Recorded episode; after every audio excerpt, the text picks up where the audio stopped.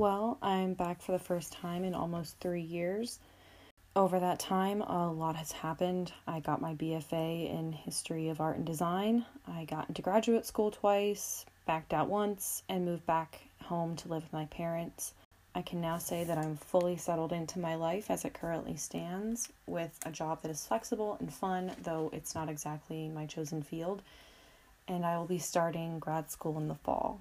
I just want to talk quickly about my goals for this podcast, where I want it to go, and what I want to do with it. I started this podcast so that I can share my love for amazing and powerful people, though mostly skewed in the female direction, as so many other incredible podcasts have done, such as Queen's Podcast, The Other Half Podcast, Rex Factor, and all of its offshoot podcasts included. I plan on keeping up with this podcast on a semi regular basis, uploading when the urge strikes me or when listeners hound me enough. But I can't promise anything that is as up to snuff as the likes of the examples I mentioned before. For one, I don't have an editor and I have very limited experience with editing. I'm using Anchor, which I know is a controversial platform, but I think it affords the best result that I can get at the moment. And if anyone listening has suggestions, feel free to DM me on Instagram at Queens of Our Past or email me at queensofourpast at gmail.com and make clear in the subject line that it's a tech related suggestion. Second, I don't have access to microphones. You're going to hear dogs barking, you're going to hear doors closing. If I can help it, I will try to cut it, but I sometimes have limited time and you might hear some like that. You might hear some things in the background that I can't really control. And third, I want to keep this as almost an essay on my thoughts on the subject that I'm talking about while also giving the facts. I want this to be informal and fun while also maintaining a layer of professionalism that will probably go out the window as soon as I have a friend on the podcast. I want to talk about TV shows and movies, and I want to bust corset myths through historical fashion. However, I think I can do that by living by the mantra of this podcast anybody can be a queen. So, with that, let's get into the topic of today's episode my review of the book Isabella the Warrior Queen by Kirsten Downey. First, I want to say that this wasn't my type of book from the get go. Uh, Kirsten Downey has a journalistic background, and I usually don't enjoy historical nonfiction with this type of author, Eleanor Herman. That doesn't mean I think that journalists make bad authors. Their profession predisposes them to being good writers and cultivates them to be so. Historians, at least the ethical ones, spend their whole careers interpreting primary sources and take care to present the facts with as little modern bias as possible. And I believe that there is a large percentage of journalists that come from an us versus them angle, and I think this book is no exception. Uh, to keep track of my thoughts in the book, I made a pros and cons list. So I'm going to do the pros first because it's shorter. the book is easy to read. I think Downey wanted to write a book that she could throw at her friends and get them interested in her own fascinations in history, which I completely understand. I do that all the time to my friends. My friends can attest that I inflict that pain upon them. And I also want to incorporate that aspect into the future of this podcast. So, this aspect of how the book is written, I wholeheartedly enjoy, especially in the first part when it's about Isabel's younger years, when she was a child and her brother Enrique was the king, and how he interacted with her. On that topic, I enjoy hearing about Isabel's Isabel's personal life, which is typical because I love hearing about the intricacies of family life. When Downey writes about the two or three years where Isabel lost her son Juan and his child, and then lost her daughter Isabel and her grandson Miguel, I can completely empathize with that terrible amount of loss, even though I've never experienced that in such a short period and I wish there was more of that in the book to humanize her. Downey also pretty effortlessly summarizes how Columbus was a pile of shit. Now to the cons, and they are numerous. So I'm going to talk about them on an ascending scale of problematic. I actually didn't know this, but apparently Isabel was very close to being engaged and marrying Edward IV of England when he married Elizabeth Woodville and messed up Anglo Spanish relations for a while. But the way Downey talks about Elizabeth Woodville as if she were this harpy slut who stole Isabel's man to destroy the kingdom. I think Downey was trying to present it like this is how Isabel felt about the situation, but it is oddly catty and left a weird taste in my mouth over people who have been dead for over 500 years. I also get passionate about my personal faves from history and those who I don't like, and I assume that Downey loves Isabel and that's her personal fave. But I really don't think Elizabeth deserves the rampant passive aggression This is from pages 48 and 49. Unbeknownst to the king's counselors who were negotiating Edward's marriage prospects in both France and Spain, King Edward had already impulsively married a comely widow, Elizabeth Woodville. She was one of the few women who had successfully resisted his blandishments, and in a fever he chose a marriage to obtain lawfully what he could not obtain by courtship. They wed in a furtive ceremony on April 30th, 1464, at the home of friends and at the home of friends of her family, with only a handful of people in attendance. Edward must have regretted the elopement almost instantly because he sought to conceal the matter for the next six months. Even his friends were not informed. Um, what? I, I, I think that's just a little weird to write it like that. It's also written later, quick to take offense and reluctant to forgive. She was also a member of the Lancaster clan, enemies enemies to the Yorks and to please his wife, Edward was forced to find posts at court for her two children from her first marriage, five brothers, and seven unmarried sisters. So, what I don't like about that is that it's very biased. We don't know personally what Edward felt about that. I don't have like a any huge attachment to her, but I just I just think it's weird. Next, she says the princes of the tower or princes in the tower, I have heard it both ways, were killed by quote unquote persons unknown. No.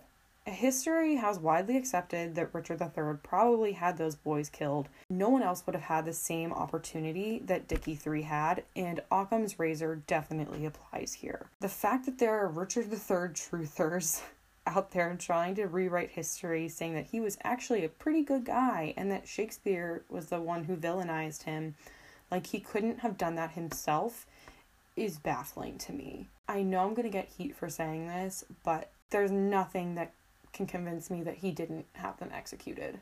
So, from here on out, the audio might be a little bit different because I had to take a break, but I'm going to continue on like this and see how it sounds.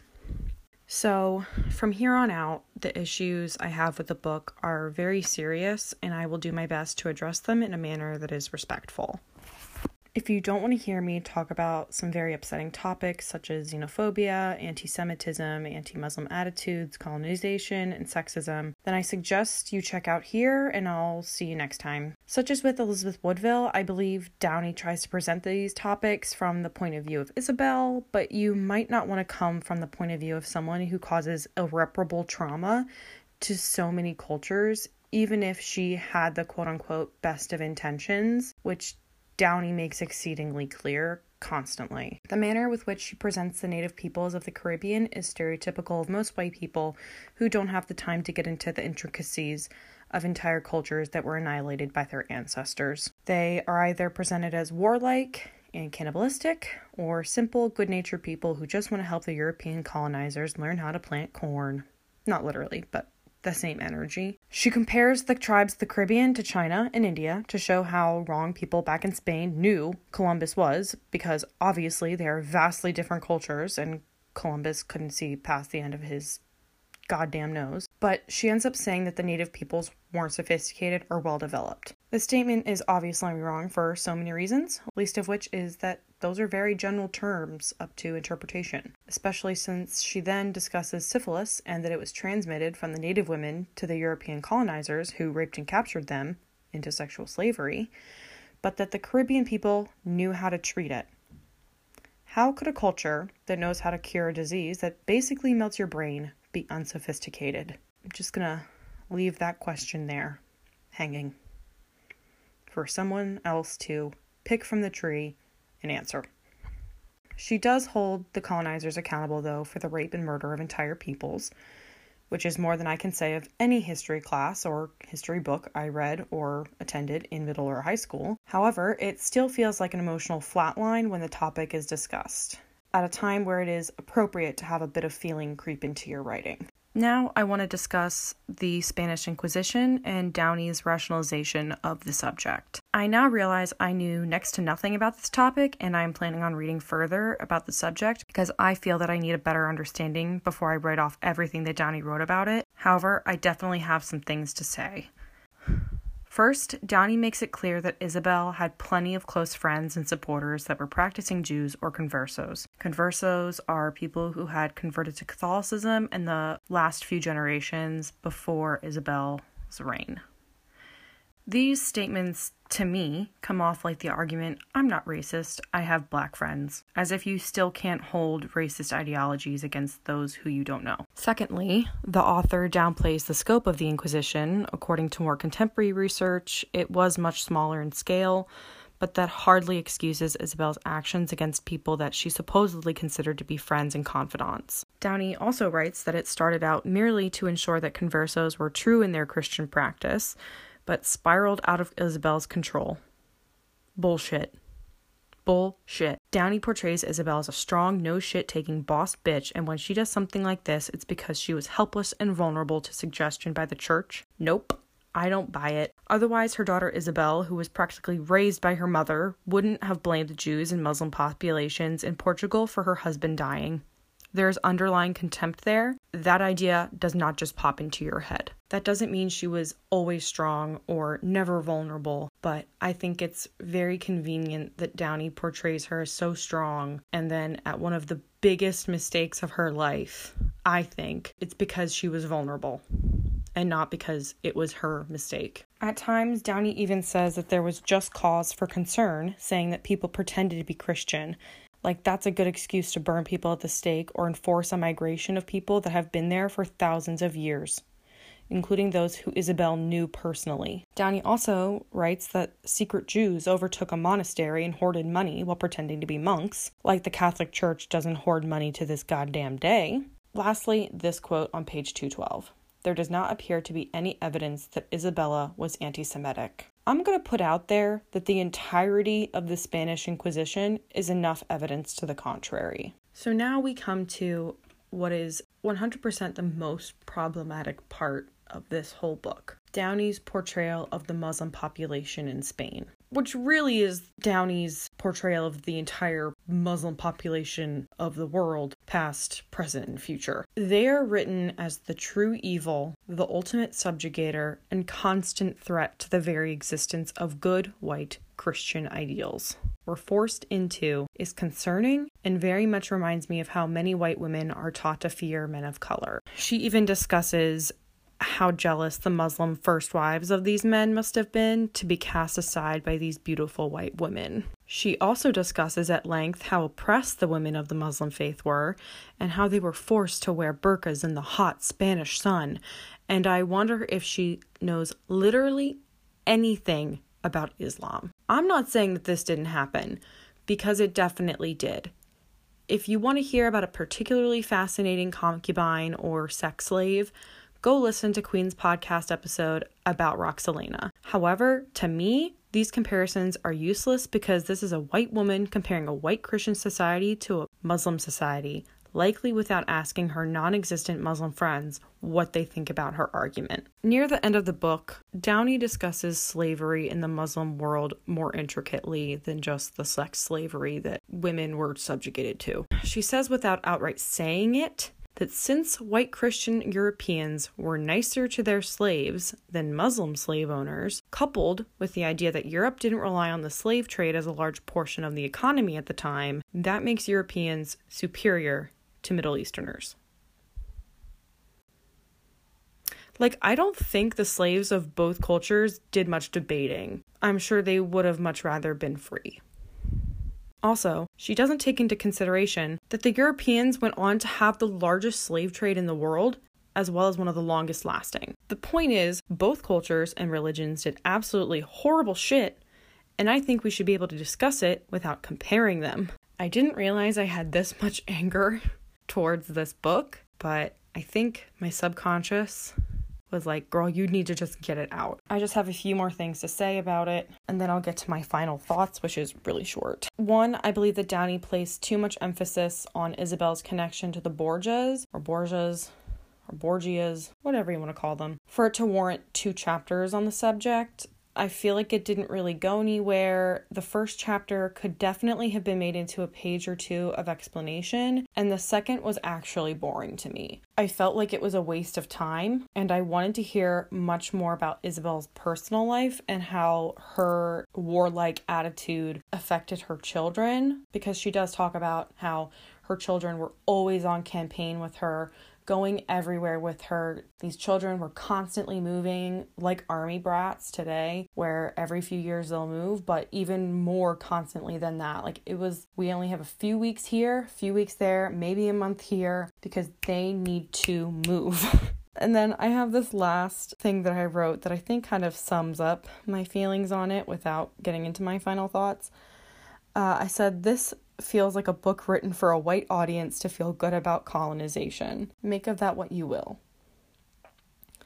So, my final thoughts this book exhausted me by the last few chapters. I just didn't want to read it anymore. I was so excited to read about Isabel and her life. When I was a kid, I had these books, The Royal Diaries. I'm pretty sure I've talked about them before, and I love them. And Isabel was always really fascinating to me. And when I found this book, I was like, great, now I can learn more about her later in life. And I was so disappointed because this one focused on such weird topics in the middle of talking about her life. It was not well formatted overall. It was an easy read, but I was frankly tired of hearing about Isabel as this pseudo martyr who just was trying to do what she thought was right. I do think that most people do what they think is right, but we don't have to defend them so that's my review of Isabella the Warrior Queen by Kirsten Downey. I hope you liked it, and I hope you can hear my cat playing with her bell toy in the background. But let me know what you thought about the episode by rating, reviewing, and subscribing. This podcast is available on most pod streaming services, and if you want to get in touch with me through Insta, you can find me at Queens of Our Past and through email at queensofourpast at gmail.com. Until next time, remember anybody can be a queen. Bye.